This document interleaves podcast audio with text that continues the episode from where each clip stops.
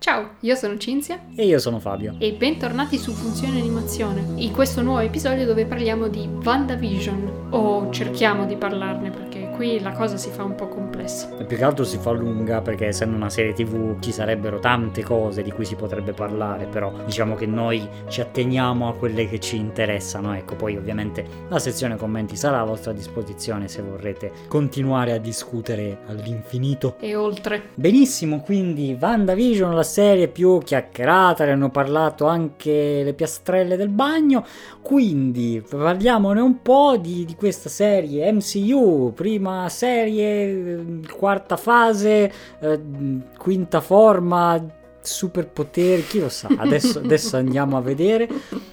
Prima di iniziare vorrei fare una piccola parentesi su quelle che sono un po' il concetto delle aspettative, no? che quello che si guarda ha sempre comunque un'aspettativa, per quanto si guardi qualcosa senza avere nessun pregiudizio che magari sarà bello, sarà brutto, quell'aspettativa un po' c'è sempre, che sia alta o bassa e ovviamente molto del giudizio che viene dato di quel prodotto arriva un po' se questa aspettativa viene rispettata in positivo o in negativo, no? E quindi su una serie così come WandaVision che è stata così chiacchierata, ne hanno parlato tutti e quindi era sulla bocca di tutti, dicevi eh madò e che cos'è? E poi tutti ti dicono che è incredibile, che è bellissima, eccetera, eccetera. Diciamo che è molto pericoloso perché poi una cosa così o ti va eh, di traverso per lo stomaco oppure se rispetta tutto è proprio ah, una roba incredibile, no? Questo per dire che a Fabio è piaciuta così così. Sì, non è stata incredibile, mi era stata descritta veramente come la serie de- della vita uh, e io non l'ho vista più o meno così. Ci ho visto diverse cose che, che non mi sono piaciute, senza nulla togliere comunque al fatto che sia, diciamo, una bella serie. Cioè, su un voto da 1 a 10 io darei un 8 un 7,5-8. Quindi non è che non mi è piaciuta, però ovviamente mi aspettavo molto di più, ecco. No, invece a me è piaciuta, l'ho trovata interessante e anche con diversi livelli di lettura possibili, il che me l'ha reso ancora più interessante. E se non siete in pari con l'universo Marvel, quindi non avete visto gli ultimi film e non avete visto la serie, e fermatevi direttamente qui perché fare la parte spoiler no spoiler sarebbe praticamente impossibile. Eh, Poi già. credo che a questo punto siamo così indietro che l'abbiano vista ormai tutti la serie. Partiamo a parlare di questo WandaVision. Io partirei con il titolo che io lo trovo interessantissimo e bellissimo perché oltre ad avere un ottimo suono ha anche questi due livelli di lettura perché sono ovviamente Wanda e Visione i protagonisti, ma vuol dire anche la visione di Wanda, un po' quello che è il suo punto di vista e quello che è il suo io subconscio, quello che ha creato di fatto in WandaVision. E WandaVision si può praticamente riassumere molto brevemente dicendo che è il percorso di superamento del lutto, della perdita di visione e anche il trovare se stessa al di fuori diciamo dei canoni che vengono imposti dalla società. Sì, solo che questo superamento è fatto da una strega definita Scarlet Witch, quindi la strega più potente dell'universo e quindi diciamo che la cosa si complica un filino diventando un incantesimo super potente che racchiude un'intera città all'interno di una serie tv. Esatto. Dai toni che vanno dagli anni 50 fino ad oggi. Sì, perché Wanda impazzisce dal dolore per la perdita di visione e crea inconsciamente l'anomalia di Westview e quindi questa barriera esagonale che racchiude Westview e trasforma tutto quello che è al suo interno nel suo mondo televisivo idilliaco. Ora, l'aspetto molto interessante è che questa sia una serie raccontata con il linguaggio delle serie e che si basa anche proprio sul concetto di serie come mezzo di evasione dalla realtà. Cioè io ho trovato interessante e perfetto Sì. il modo in cui viene raccontata questa cosa, perché infatti alla fine si vede che Wanda ricorreva praticamente alle serie TV per sfuggire dalla cruda realtà che aveva attorno, che fosse la guerra in Sokovia o il fatto che aveva perso il fratello, il fatto che aveva causato la morte di civili innocenti a Lagos,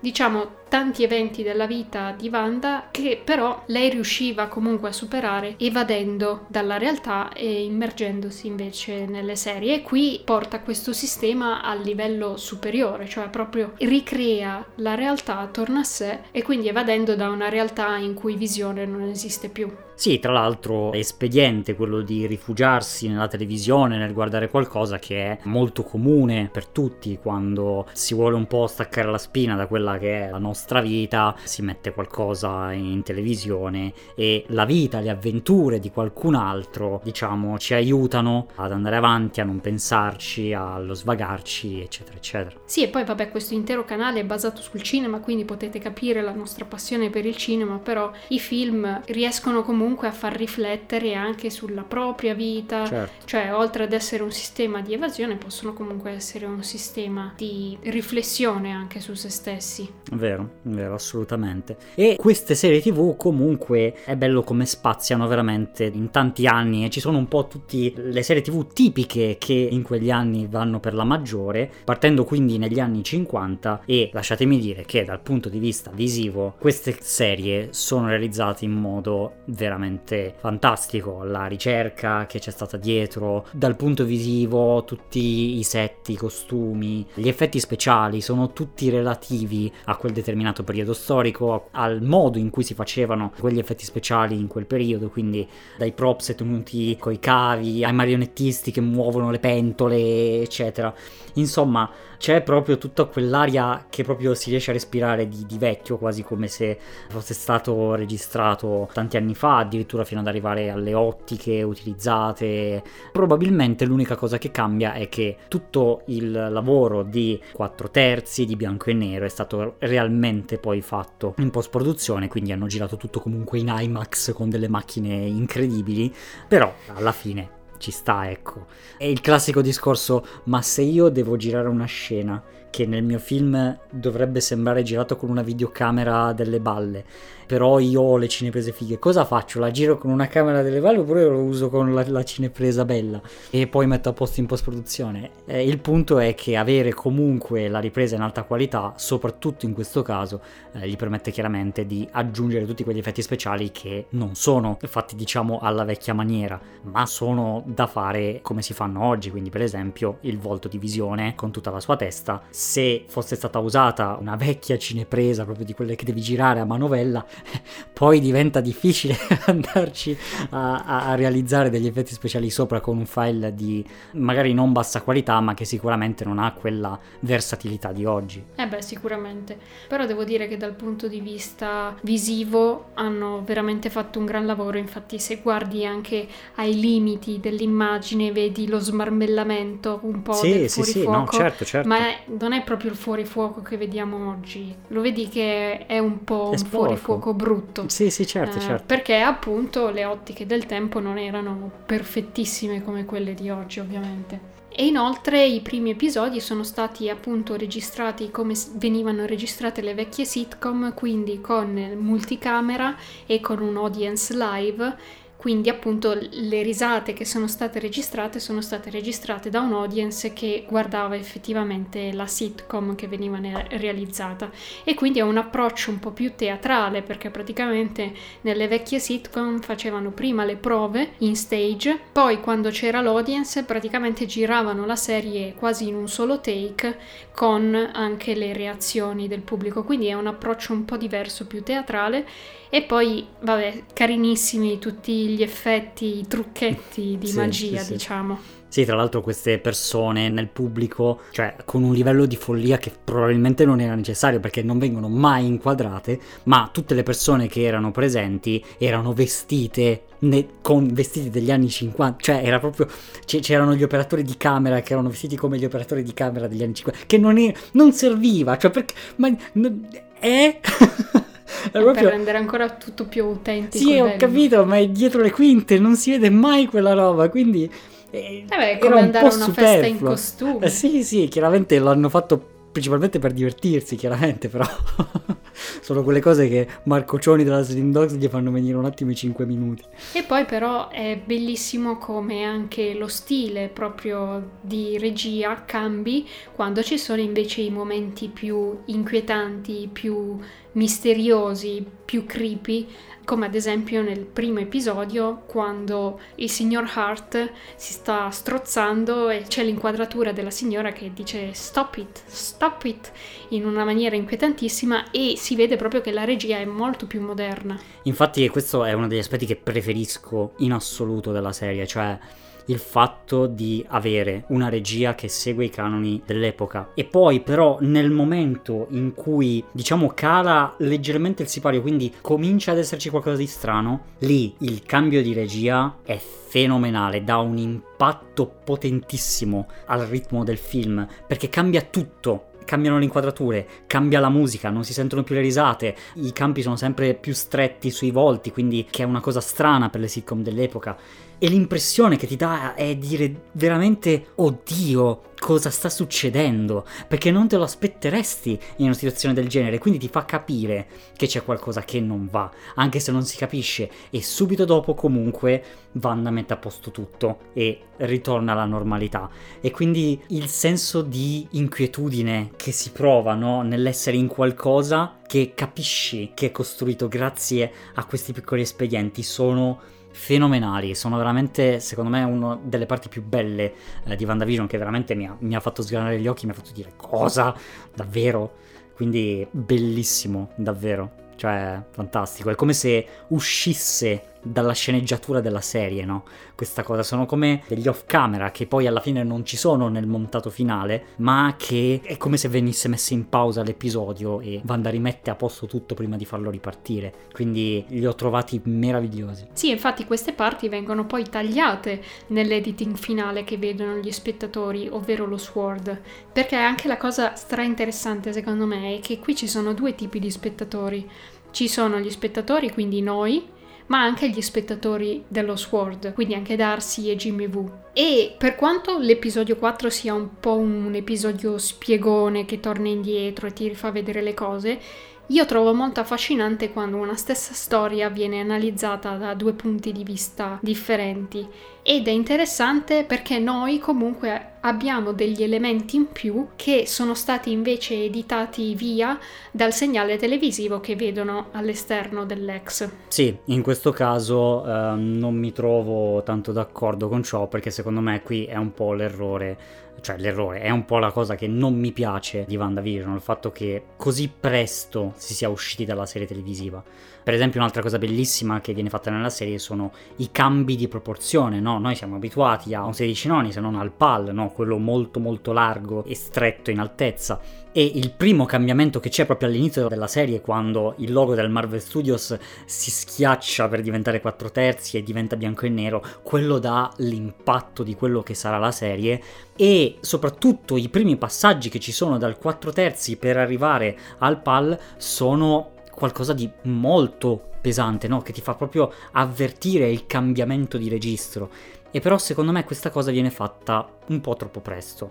Cioè, questo momento in cui noi usciamo dall'incantesimo di Wanda e entriamo nel mondo reale, secondo me fa cadere un po' quello che era il fascino di questa serie TV, che ti faceva chiedere cosa sta succedendo. Perché si intuiva che era Wanda che stava facendo qualcosa, ma nemmeno lei sapeva bene cosa. E a me questa cosa intrigava tantissimo del vedere dal suo punto di vista esclusivo, senza sapere cosa ci fosse all'esterno, che cosa diavolo stava succedendo. E invece così, uscendo uscendo in una delle prime puntate, praticamente a meno di metà della serie, rompe un po' quella magia e ti fa vedere tutto in maniera un po' più obiettiva e ti fa dire ah ok sta succedendo questo e cioè la scena in cui l'apicoltore esce dal tombino che è chiaramente l'agente della Sword che poi scompare e l'episodio finisce lì cioè quella cosa è potentissima perché ti chiedi ma perché? Cosa sta succedendo? Cos'è questo simbolo? Secondo me la serie funzionava molto meglio avendo un punto di vista solo interno, no? Proprio per avere anche un'emotività molto più legata solo a Wanda, perché poi in realtà all'esterno, secondo me, è la parte un po' più debole della serie. Cioè i personaggi che ci sono non te ne frega niente, cioè almeno a me personalmente, non sono interessanti, tipo c'è anche il villain esterno che dici boh, è un nemico piatto come non mai, che vuole il potere e, e basta. E quindi tutte le volte che poi c'era questa interruzione, diciamo, della serie eh, di Wanda, a me scocciava un po', perché a me interessava quello che succedeva dentro l'incantesimo. E quindi mi stavano un po' sulle balle quando c'erano questi passaggi all'esterno che cercavano di capire, ah, è la radiazione di fondo, che poi ti buttavano lì sempre le, le due supercazzole dell'universo che cioè queste logiche di potere probabilmente sono comprensibili a chi è onnisciente per quanto riguarda il Marvel Cinematic Universe, però diciamo che hanno poco appeal ormai perché non vengono spiegate in un modo molto accurato, ecco. Quindi non dico che non si dovesse mai uscire da questo incantesimo, chiaramente, però secondo me tutto quello che ti serviva a sapere al di fuori poteva essere compresso, se non nell'ultima puntata, nelle ultime due. E quindi il fatto che sia stato così tanto presente l'esterno all'interno della serie mi è un po' venuto a noia. Scusate, ho fatto un pippone enorme. un po' sì. No, anche a me interessava molto di più la parte di Wanda, anche perché, vabbè, il production design è tutto fighissimo, appunto, questi elementi di mistero però niente, avevo solo apprezzato il fatto che per spiegarlo avevano rivissuto, diciamo, dall'esterno le stesse parti di storia, però raccontate da un altro punto di vista ed è una cosa che di solito mi affascina. Sì. Poi che le logiche di potere, appunto, che succedono nello Sword è la parte più Marvel praticamente, sì. che poi sfocia in una parte completamente Marvel alla fine della serie e immagino che comunque dipende tanto da spettatore a spettatore, se piace piace o non piace, secondo me. Certi spettatori hanno trovato ad esempio molto noiose le prime due puntate, è questione di punti di vista certo, alla fine. Certo, certo, no, ma è sicuramente così. È una serie mainstream per un grande pubblico alla fine. Sì, hanno cercato di unire forse più cose, il che non è forse troppo ideale, però ci sta. E appunto, quindi tornando a questo omaggio che viene fatto alle sitcom americane, il primo episodio è negli anni 50, è ispirato principalmente al Dick Van Dyke Show, mentre il secondo episodio è negli anni 60, quindi ogni episodio si avanza di una decade ed è ispirato a Bewitched, che sarebbe Vita da strega in italiano, cosa che ho adorato perché a me piaceva parecchio quello show. Poi invece l'episodio, quello degli anni 70, è ispirato a The Brady Bunch. Poi invece il quarto episodio è quindi l'episodio in cui viene fatto lo spiegone di quello che è successo nei primi tre episodi.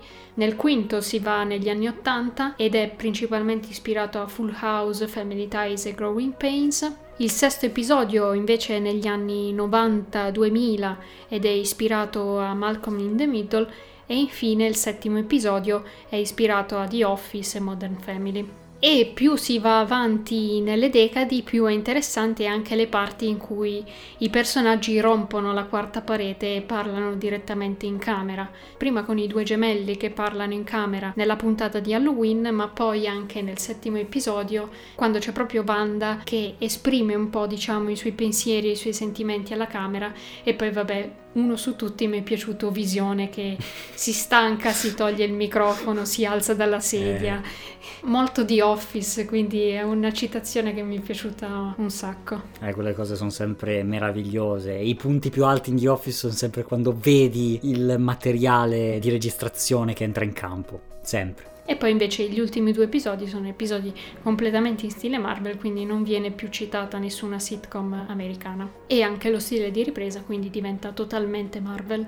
Una cosa che si nota è con l'avanzare degli episodi, quindi anche dei decenni, è che cambia anche la società che è attorno a Wanda e cambia quindi anche come Wanda si comporta o si relaziona con le persone che ha attorno. Infatti si passa da una società molto più rigida dove la donna era praticamente la casalinga che doveva stare dentro casa tutto il giorno.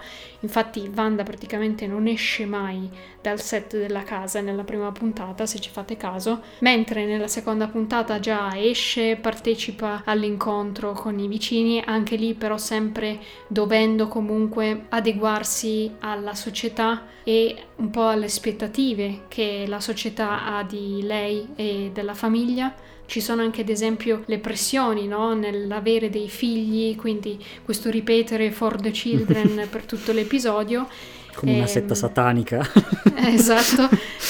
E poi più si va avanti, più diciamo Wanda si avvicina sempre un po' alla realtà fino comunque ad arrivare al settimo episodio che siamo praticamente ai giorni nostri e infatti la società è totalmente diversa. Quindi una chiave di lettura che si può fare della serie è anche comunque analizzare come la figura femminile si sia evoluta nel tempo e come anche Wanda abbia fatto una riflessione sul suo ruolo all'interno della società e in particolare su questo aspetto più legato al femminismo, secondo me Violetta sul suo canale ne ha fatto una lettura veramente molto interessante, quindi vi linkiamo il suo video in descrizione se volete approfondire questo aspetto. E la cosa interessante è che all'interno della serie ci sono diciamo più cattivi e all'inizio Wanda sembrerebbe anche un cattivo lei stessa. Per quanto poi uno dei cattivi, quindi Hayward, si rivela un po' essere deboluccio come personaggio, cioè quello che vuole è il potere, avere il potere e avere la macchina da guerra per avere ancora più potere senza che poi comunque abbia poi più di tante dimensioni come personaggio. Invece trovo che il personaggio di Agnes sia molto interessante. Poi vabbè, l'attrice meravigliosa, stupenda, io l'ho adorata e prima come Agnes ha questo ruolo da il vicino impiccione, no? Che c'era anche tanto nelle sitcom perché era un po' l'elemento di disturbo che a volte faceva anche andare avanti gli episodi e li rendeva più interessanti. E infatti Agnes disturba la realtà di Wanda. Infatti poi la cosa interessante è che si scopre che Agnes è Agatha Harkness e che non è mai stata sotto il controllo di Wanda, ha sempre avuto controllo di se stessa e però per tutta la serie disturba la realtà di Wanda per cercare di vedere fino a dove i poteri di Wanda possono arrivare. Quindi la disturba ad esempio nello show di magia, nel far crescere i figli, nell'uccidere il cane, nel far comparire Pietro, diciamo insinua questi elementi e cerca quindi di far scatenare Wanda nel pieno dei suoi poteri. Sì, per quanto riguarda Agnes, eh, mi è piaciuto molto il suo ruolo all'interno della serie. Quando si sveglia il contraltare che lei in realtà è la strega cattiva, mm, Né, nel senso ci sta, Visivamente assolutamente no, cioè abbiate pazienza, ma il fatto che scende in questo sotterraneo buio e scuro con la pietra e i rampicanti, che banalità no, di più, no, non ce n'era. Cioè, veramente pessimo. Casa sua andava benissimo. La sua casa era perfetta, era esattamente lo specchio della sua realtà, che aveva queste tende scure, queste forme irregolari. Era veramente perfetta. Non so perché hanno dovuto fare questa cosa che, per carità, è impattante perché non ti aspetteresti una roba del genere.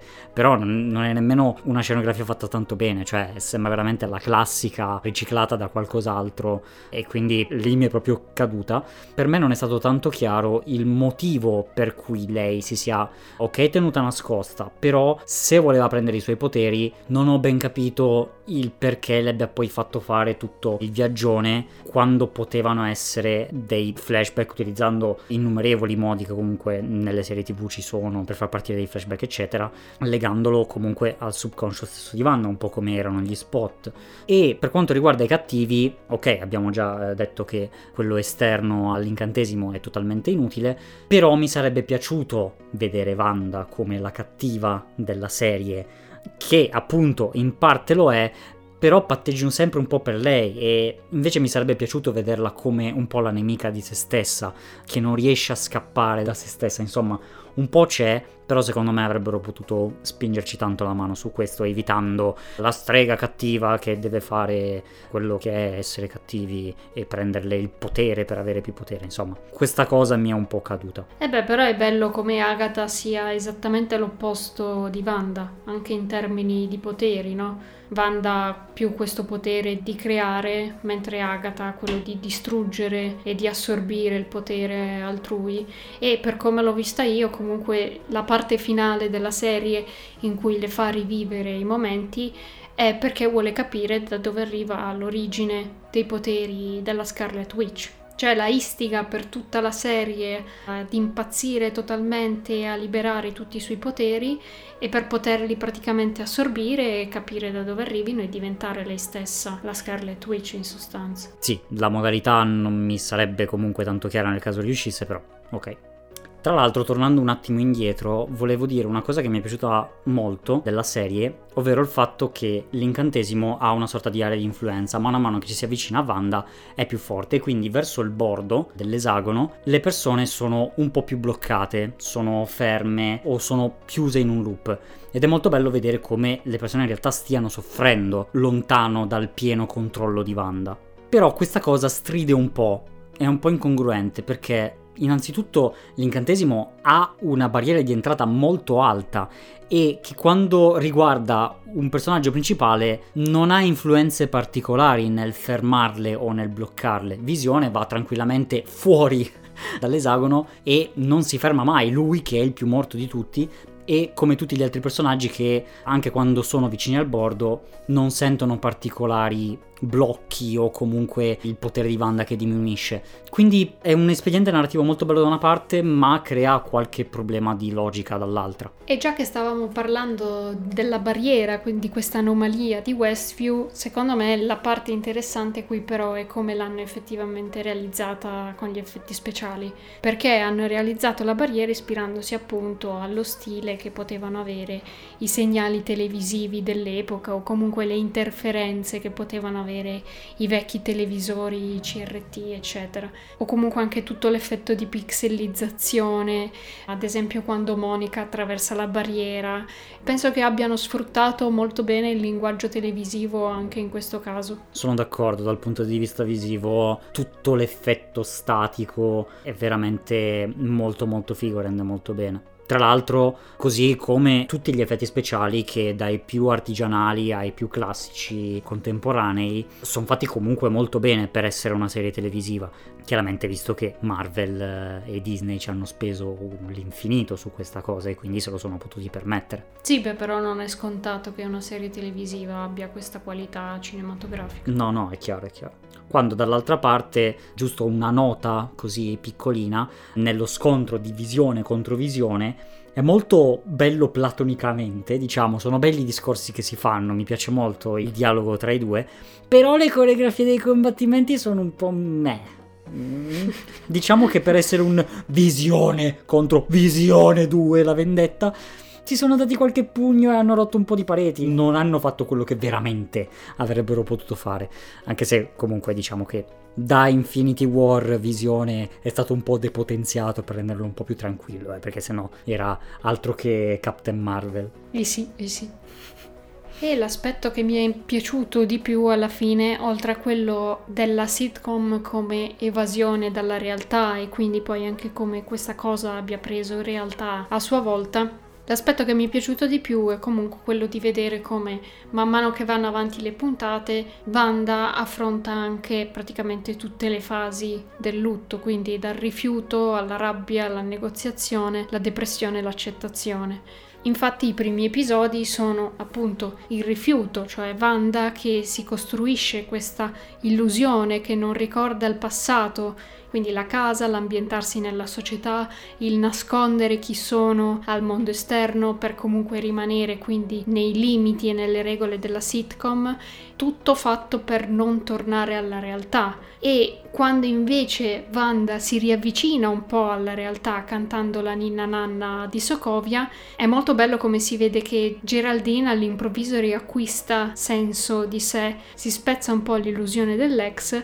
e qui Wanda però si arrabbia, quindi passa nella seconda fase, quella in cui combatte per mantenere lo status quo e infatti poi esce anche dall'ex per minacciare lo Sword, litiga con Visione e invece qui smette anche un po' di nascondere i suoi poteri, ad esempio ad Agnes. Poi con l'arrivo di Pietro invece si passa alla fase successiva, quella della negoziazione, quindi un po' l'accettare quello che hai anche se non è reale alla fine. Quindi praticamente vivere con un Pietro è sempre meglio che vivere senza Pietro cioè, Wanda si rende perfettamente conto che quello lì non sia suo fratello, però comunque diciamo che lo accetta e lo scambia un po' per il vero Pietro con la consapevolezza che uno è meglio che niente.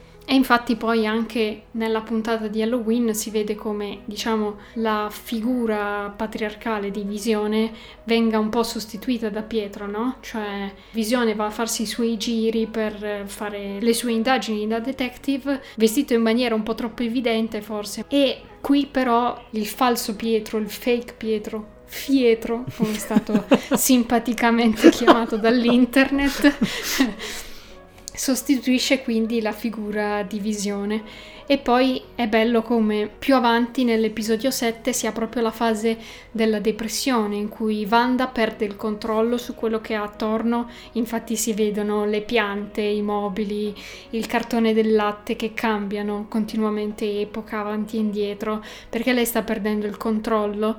E al contempo esclude le persone, spinge i figli ad andare con Agnes. E però poi c'è un altro incontro con Monica che le dà diciamo una sferzata di realtà perché le dice come lei ha affrontato il lutto di sua madre in prima persona e quindi cerca comunque di empatizzare con Wanda e Wanda comincia a ragionare sul fatto che debba alla fine accettare quello che è successo. Mi è molto piaciuto come Monica dicesse che non rifiuta il lutto di sua madre perché è la sua verità e infatti poi nell'episodio 8 in cui Wanda rivive i suoi ricordi è praticamente equivalente a una seduta di terapia in cui scopre anche eventi del passato che aveva rimosso e alla fine accetta quello che ha fatto alle persone di Westview e che visione non è reale e che lei deve andare praticamente avanti. In particolare mi sono piaciuti molto diverse battute nell'episodio finale. Vabbè, è molto toccante il momento in cui Wanda lascia i figli nella camera e poi dice anche addio a Visione. E una delle battute che mi è anche piaciuta di più è quando nel flashback di Wanda e Visione, dopo che è morto Pietro, Visione dà un po' la sua idea di che cosa sia il lutto e quindi la perseveranza dell'amore praticamente. Quindi come l'aiuto che Visione le avesse dato in quel momento le serve anche in questo stesso momento per superare il lutto a sua volta di Visione. L'ho trovato un bel momento. Sì, i momenti dei flashback sono molto carini effettivamente. Soprattutto anche mi è piaciuto avere un po' il dietro le quinte della nascita della Scarlet Witch e di come lei abbia preso i poteri che ha e l'incontro con la gemma della mente penso che sia, sia la gemma della mente. Che ce ne sono un po', io ogni tanto potrei confondermi. E quindi questo è l'aspetto che mi è piaciuto di più di WandaVision. Il racconto alla fine è molto vero di come Wanda abbia superato il trauma. Ed è bello come comunque i flashback e queste fasi del lutto si rispecchiano in maniera quasi subconscia, anzi non quasi, proprio subconscia, negli spot pubblicitari che intermezzano le puntate, che di base sono una figata pazzesca perché è proprio anche lì studio di cos'era la pubblicità una volta e di come è cambiata la pubblicità negli anni, che è qualcosa di interessantissimo. Però anche per quanto riguarda la nostra protagonista ci sono teorie incredibili di come tutto è connesso con gli spot ottimo. Eh?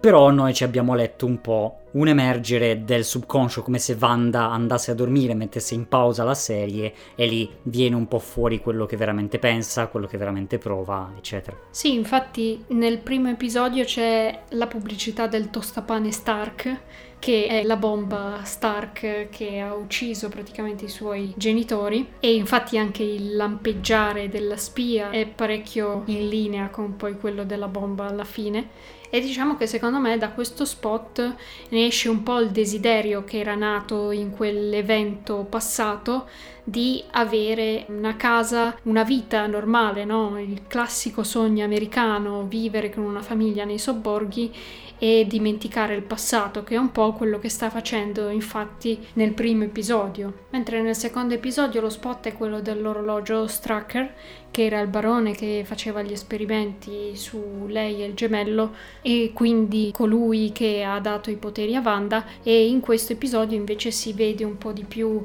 il desiderio di libertà, mentre comunque il ruolo della donna è sempre comunque, secondo la società, quello legato all'uomo, cioè viene proprio detto nello spot che è un accessorio praticamente. Mentre nel terzo episodio c'è il sapone Hydra che ha un po' la forma del Tesseract e quindi è l'evento della vita di Wanda in cui ha effettivamente acquisito i poteri di una dea e rappresenta un po' il desiderio di essere libera senza essere assoggettata. Nel quinto episodio poi c'è la carta assorbente Lagos E Lagos è l'evento dove Wanda aveva causato la morte di diversi civili non volendo e infatti anche il succo rosso rappresenterebbe un po' il sangue e la carta potrebbe essere un po' come l'ex, quindi la capacità di risolvere i suoi problemi senza però poi alla base risolvere davvero le conseguenze di quello che si è fatto. Infatti alla fine dello spot il gocciolio comunque continua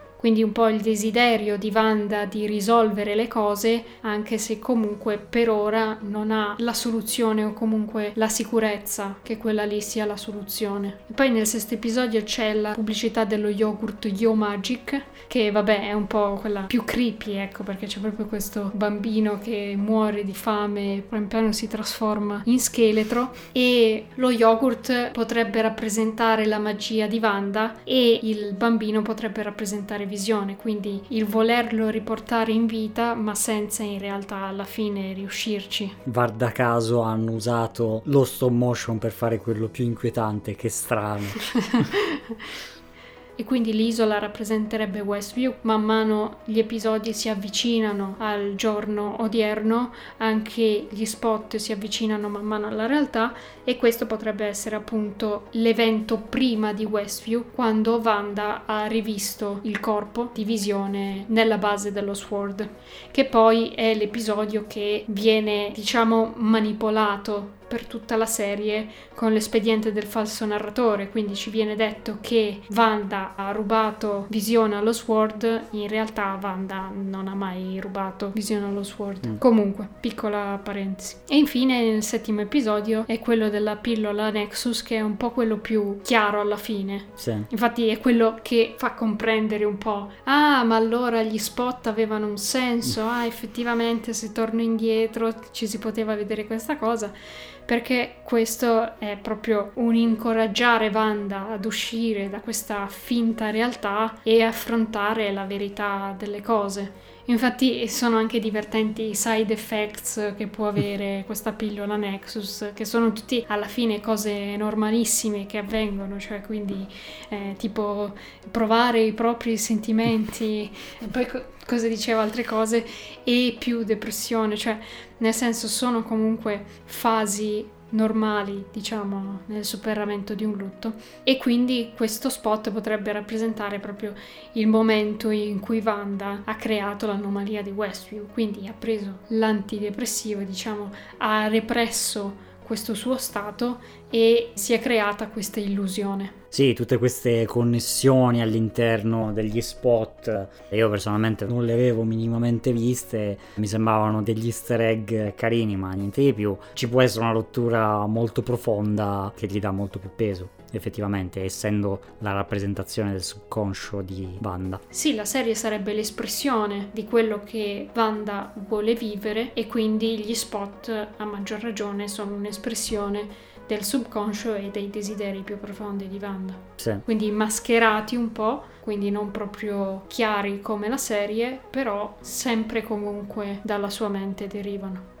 e anche il fatto che siano spot è abbastanza in linea con il concetto di spot stesso, che dice una cosa ma ne vuole comunque far intendere un'altra. Cioè, quello che vuole vendere di solito non è direttamente il prodotto, ma anche l'idea, lo stile di vita che sta dietro il prodotto. Cioè, per vendere il profumo non è che ti fanno capire che poi hai un profumo buono, cioè ti fanno capire che avrai la vita sullo yacht con eh, la bella ragazza o il bel ragazzo a seconda.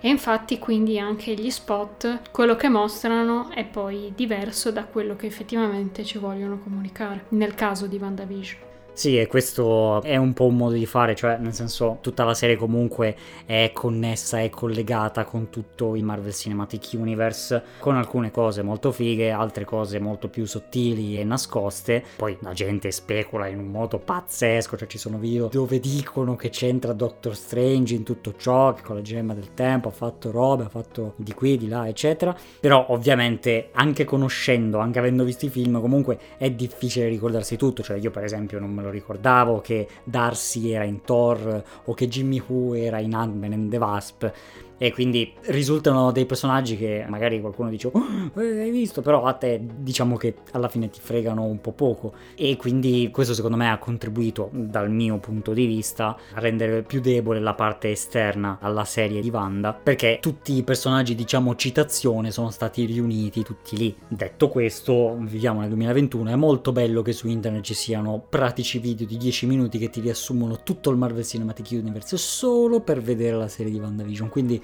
devo dire che ci sono pregi e difetti, ecco. In conclusione, diciamo che il finale della serie, forse in particolare l'ultima puntata, è quella per certi aspetti un po' più debole, o almeno come vengono chiuse le sottotrame secondarie che vanno al di là di Wanda. Però ci sono stati anche problemi produttivi nel corso di WandaVision, infatti hanno anche dovuto interrompere le riprese e poi ricominciarle, quindi comunque hanno fatto anche dei cambiamenti e probabilmente la versione reale finale sarebbe poi stata diversa. Beh, le trame aperte sono state anche lasciate così perché ovviamente si apriranno altri rami di questo multiverso da poter sfruttare. Che c'è gente disperata che dice no, non arriverà mai, non ci credo più al multiverso. Quindi sempre per il discorso fandom che è abbastanza divertente. Certo è che WandaVision secondo me è un bel origin story del personaggio di Scarlet Witch. Vabbè, poi anche il design comunque del personaggio in sé, il costume, abbastanza figo. A me piaceva come supereroina già di base, perché era alla fine un po' quella più vera, no? quella più sfaccettata, quella anche un po' più diversa, cioè Captain Marvel è buona e pura e basta, è super forte e fine. E una gran rompiscato.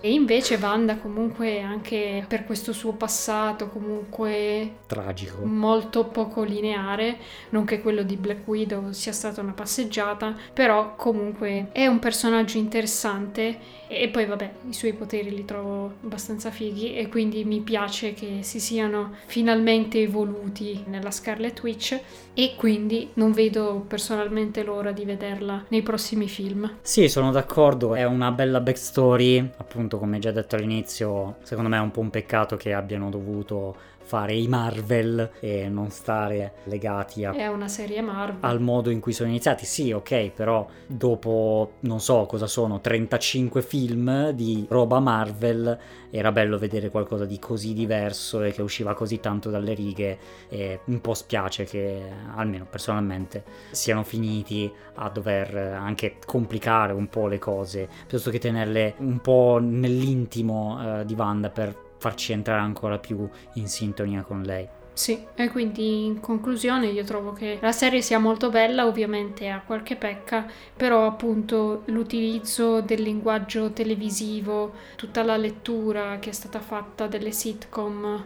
Eh, quella è tanta roba. E di come questo abbia un significato stesso all'interno della serie e della vita di Wanda, secondo me è qualcosa di veramente spettacolare. Sì, quella parte niente da dire. Molto bene, quindi fateci sapere che cosa ne pensate nei commenti su YouTube oppure scriveteci su Instagram, su Twitter, scegliete la piattaforma che più vi piace, mettete mi piace per sostenere questo video e farlo vedere a più persone, per aumentare le teorie di cospirazione, eccetera, eccetera. Esatto, condividete, iscrivetevi, campanella, avete tutto lì sotto, mi raccomando. Andate a dare un'occhiata se volete al nostro sito www.funzionanimazione.it, abbiamo robe molto molto fighe e noi ci vedremo in un prossimo episodio su Funzione Animazione. Ciao a tutti! Ciao ciao ciao!